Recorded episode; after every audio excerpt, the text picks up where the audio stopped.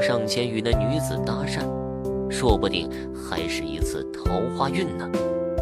于是踉踉跄跄地跟在红衣女子的身后，但不知为何邵波走慢了，红衣女子也就走得慢了。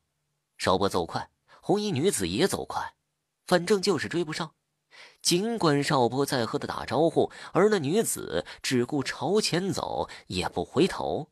走着走着，那红衣女子走上一座拱桥了，邵波便加快脚步，但视线一直保持在女子的身上。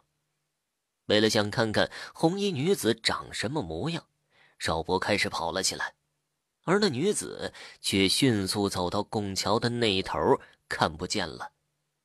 由于是拱桥，走下桥的话，视线上是看不见红衣女子的。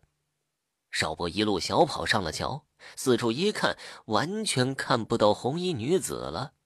这个时候，他心里也纳闷了，难道我酒喝多了，还是见鬼了？第二天，邵波就觉得自己的霉运到来了。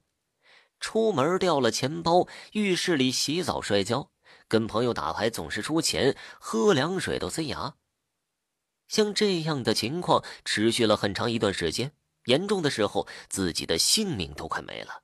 于是他决定回家来了，也认定自己那天所见到的一定是红衣女鬼，因为会看见鬼的人一定会倒霉的。邵波讲完他见鬼的经历后，他叹了一口气，我准备过两天就出去了，在家待着也不是个事儿。回家主要是看一下父母。这之后，邵波的女朋友喊他了，邵波就回家去了。